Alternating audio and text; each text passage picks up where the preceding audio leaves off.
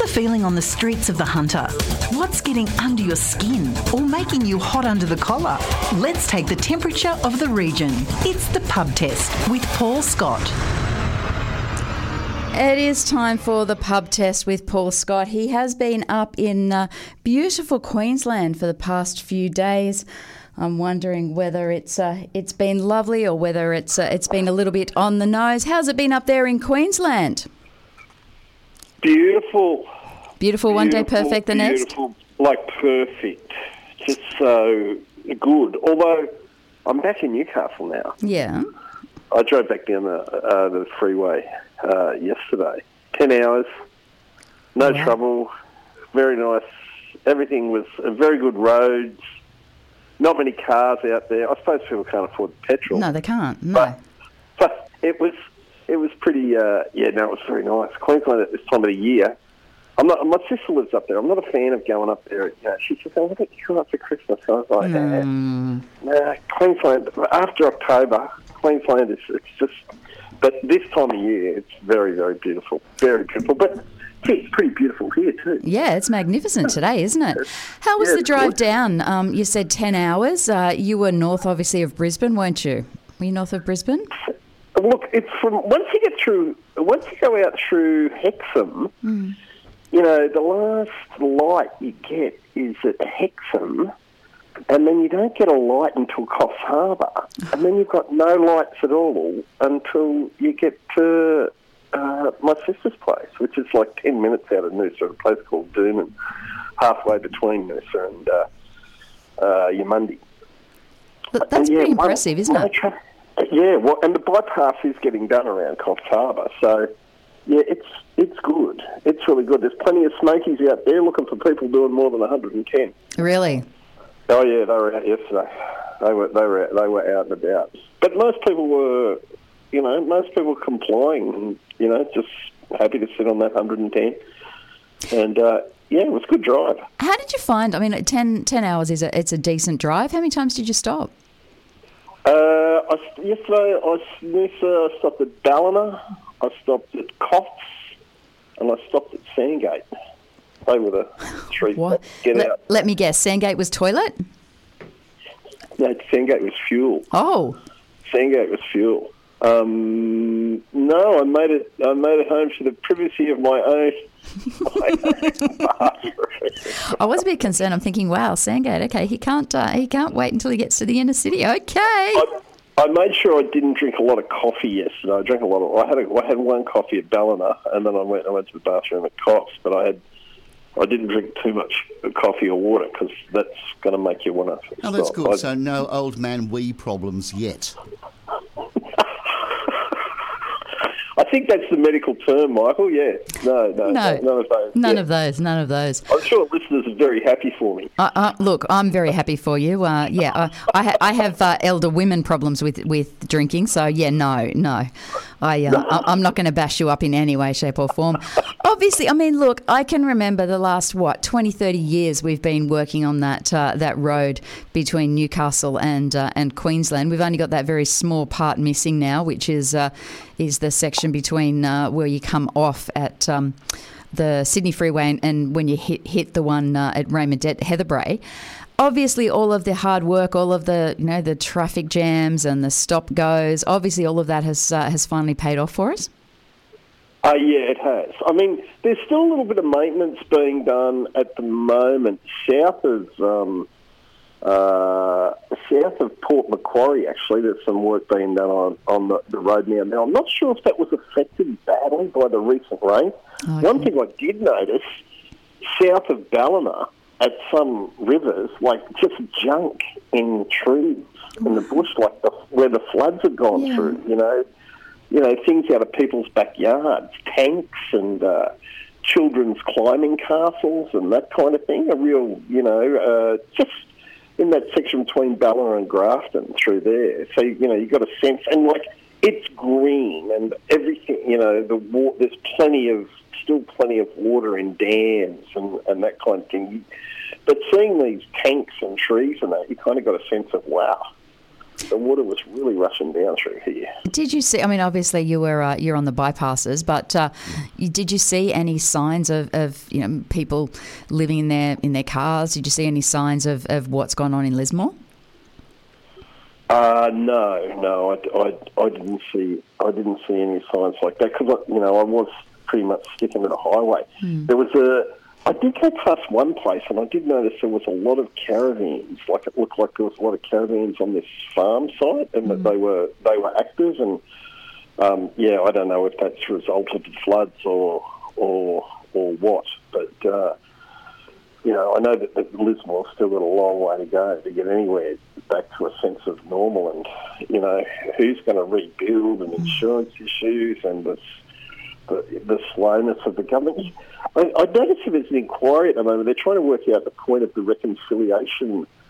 You know, the, the former fire chief, and he was put into the job as, you know, the commissioner for, rec- was it not reconciliation? No. What's, what's it called? You know, Resilience. you- Resilience. Resilience. Res- resilience, yes.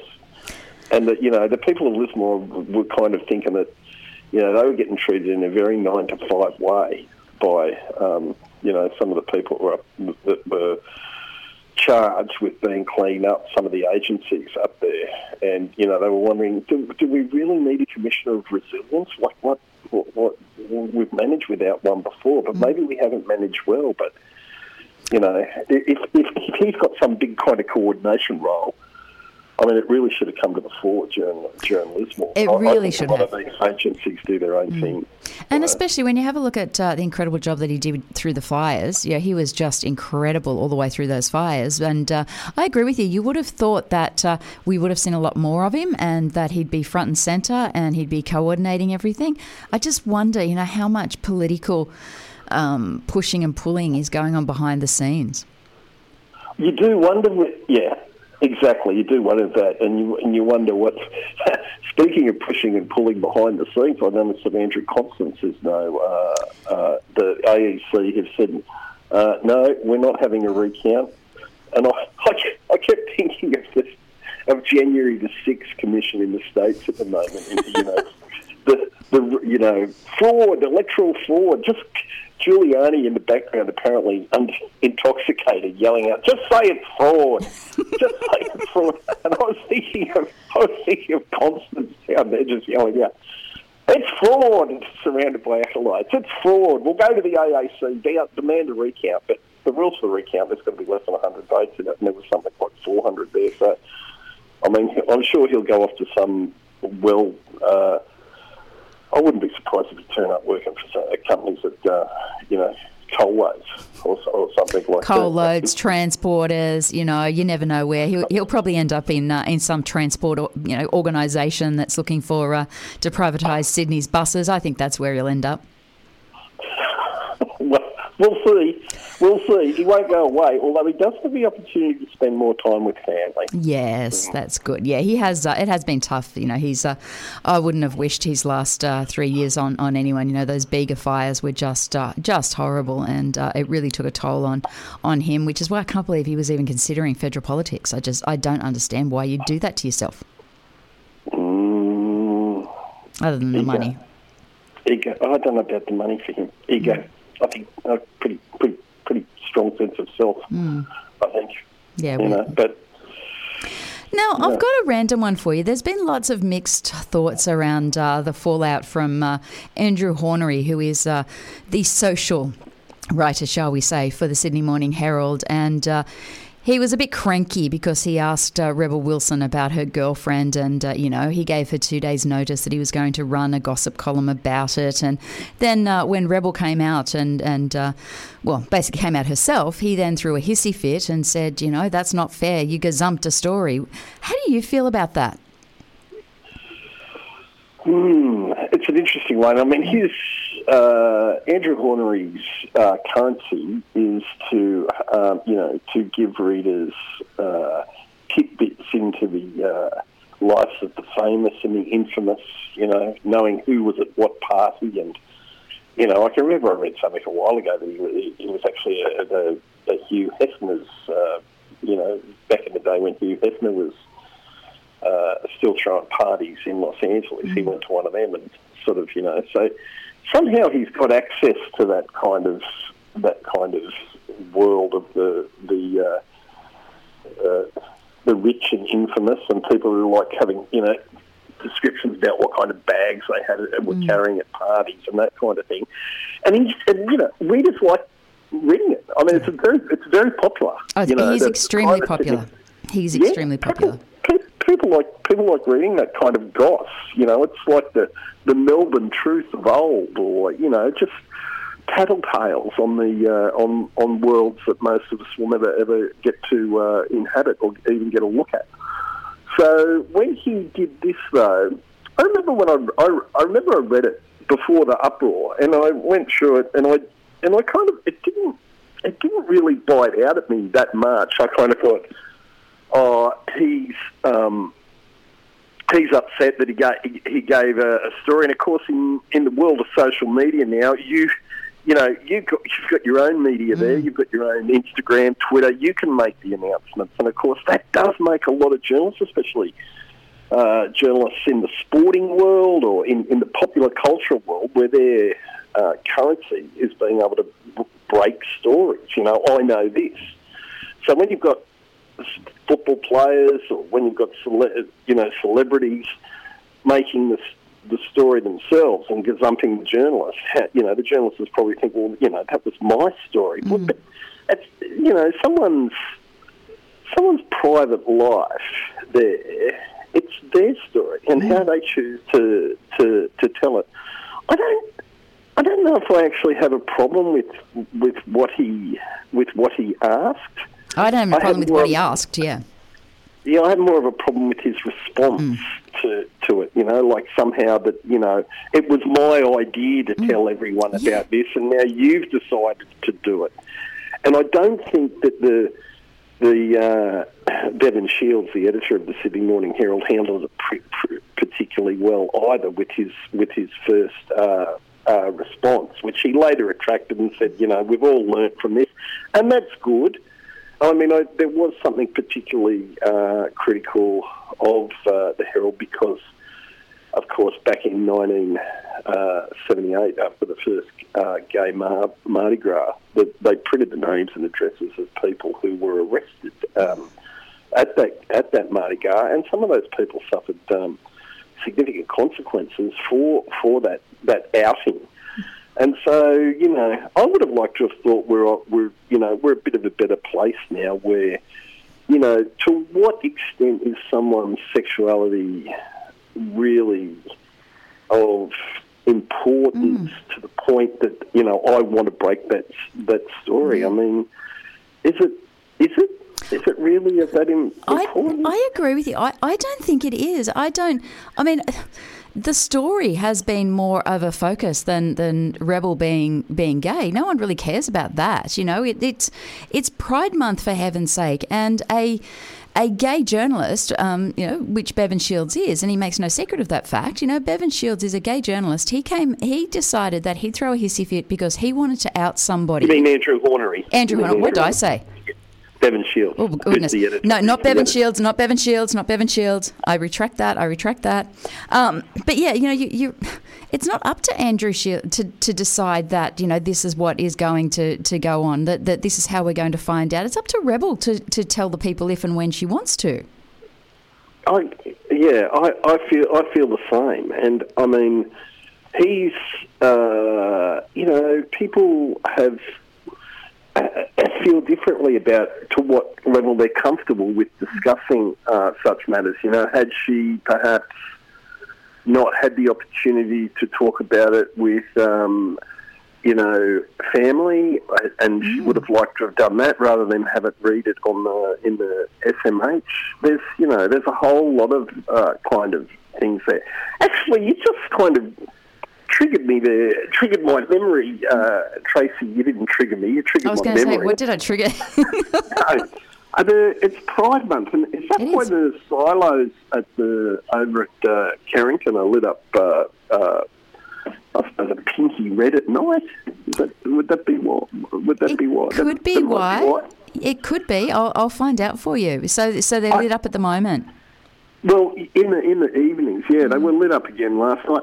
You know, those silos over there. I mean, we we don't have our own vivid. I mean, we have we have plenty of livid around here, but not but not so much vivid.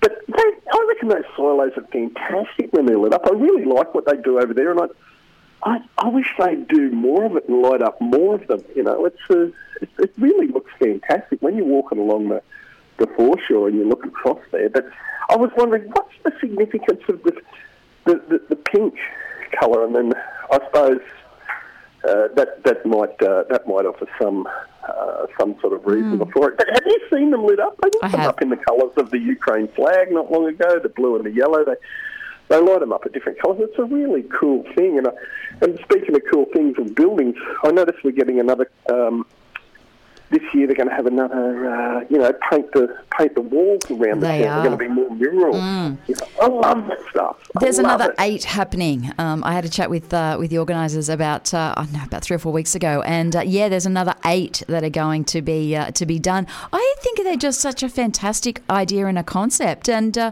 you know what, Newcastle really can stand up on this one because uh, it is just the most incredible, and it can go ahead no matter what, whether we're in COVID or not. Um, it's just incredible. They look they look great, and they give some, you know, they give talking points. I mean, we don't have as many sculptures as uh, a lot of other uh, uh, cities, but you know, we have some, we ha- do have some fantastic sculptures here. But that public art, it's just a, a, it's of such benefit to just be walking down the street. I absolutely love that one on the Bolton Street car park of the Oh yeah, yep. Indigenous uh, guy. My favourite one is um, it's the the you know the two that are opposite uh, the uh, let's just say the Workers Club because that's what it is opposite the Workers Club and opposite the Newcastle Perm head office. Those two there, man, they are a gateway entrance. They are so impressive and. The more you, you know, the longer you're at the traffic, the more you see and the more you find in those artworks, and that's what it's all about. You know, it's to keep you occupied while you're sitting at those bloody traffic lights. It's just it just gives a great vibe to the city. I, you know, actually I was walking down a Hunter Street yesterday and I was just thinking to myself, geez, the post office has gone all quiet. Mm. There's not much uh, the the work there at the post office. I think I might follow up on that and try and find out. Yeah, uh, that'd that'd be great, especially because Jerry's doing Jerry Schwartz, who owns it, is doing all sorts of things up the valley, and you know he's got lots happening up there. But that bloody post office, it's still sitting there, it's still boarded up. Uh, you The DA, the D, I do know, I do know that the DA was approved more than a year, uh, more than a year ago, Mm.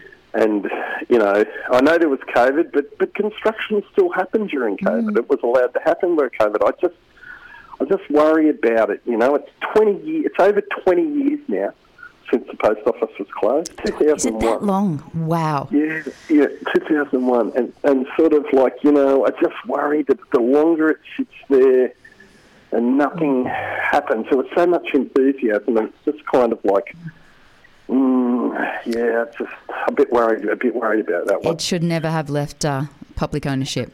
Should never never have left. Isn't public ownership right on the cards at the moment? Oh yes, absolutely it is. Well, listen, my, my friend, um, we do need to uh, to get going, but uh, what I am going to play is it's an excerpt from uh, you'd remember them, Clarke and Dawe. Remember the days of Clarke and Dawe, and we used to wait every uh, every Thursday night and uh, and Friday morning. We'd wait for them. Now this is fantastic. You'll love it. It is from uh, from 2017.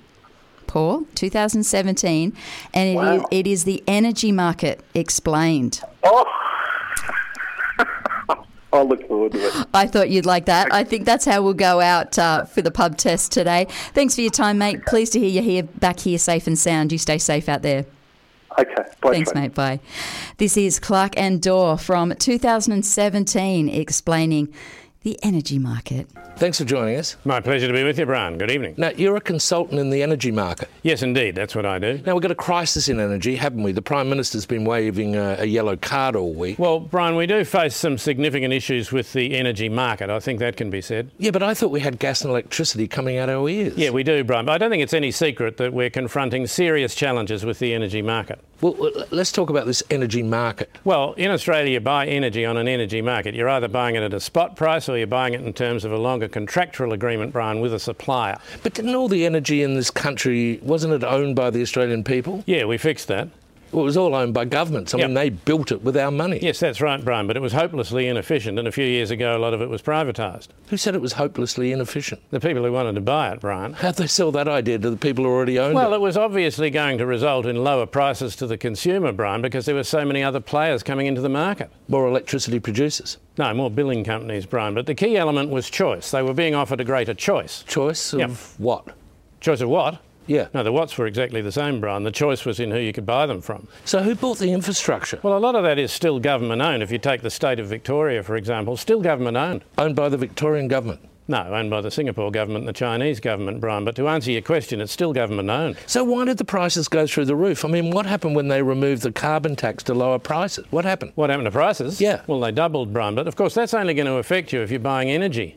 But isn't that what people are doing, buying energy in the market? Well, yes, theoretically, Brian, but you can only buy it if it's there. You can't buy it if it's not there. And remember, a lot of these outages have occurred at times of serious, extreme weather events. yeah, but wouldn't an extreme weather event be a fair test of the system? Yeah, we don't have a system, Brian. We have an energy market. We've got an energy market. Right. Yeah. And what's gas got to do with this? Oh, gas is important because the job of the regulator, Brian, when demand goes through the roof, is to generate extra capacity using gas. How do they do that? Well, they don't, Brian. They can't. They haven't got any gas. But we export billions of dollars of gas. That's right. But by definition, that's exported, Brian. That's gone offshore. We need some of that gas here. But they get a better price for exporting. They get a better price here. It's a market, Brian. This is part of the problem. But surely all this operates in uh, around government policy. Oh, yes, there's overarching government policy. Well, tell me, what's the government policy? Well, uh, oh, goodness. What happened there? Well, just wait till the lights come on, Brian, and then perhaps ask me that last one again. Which one? The one about government policy. I'll try and imagine there is some. Tracy Mack on Newcastle in the morning. And that was Clarke and Dawe from March in 2017. Can you believe it? Obviously, that audio is thanks to uh, to johnclark.com.au as well as the ABC, and nothing has changed. Nothing at all. Newcastle in the morning takes you through the big events and the most talked about stories of the day that matter to you and your life. From what's on to what matters, Tracy Mack takes you beyond the headlines, what it is, why it matters, and how it impacts your daily life. Tracy Mack brings you Newcastle in the morning, weekdays from 9 on Newcastle Live.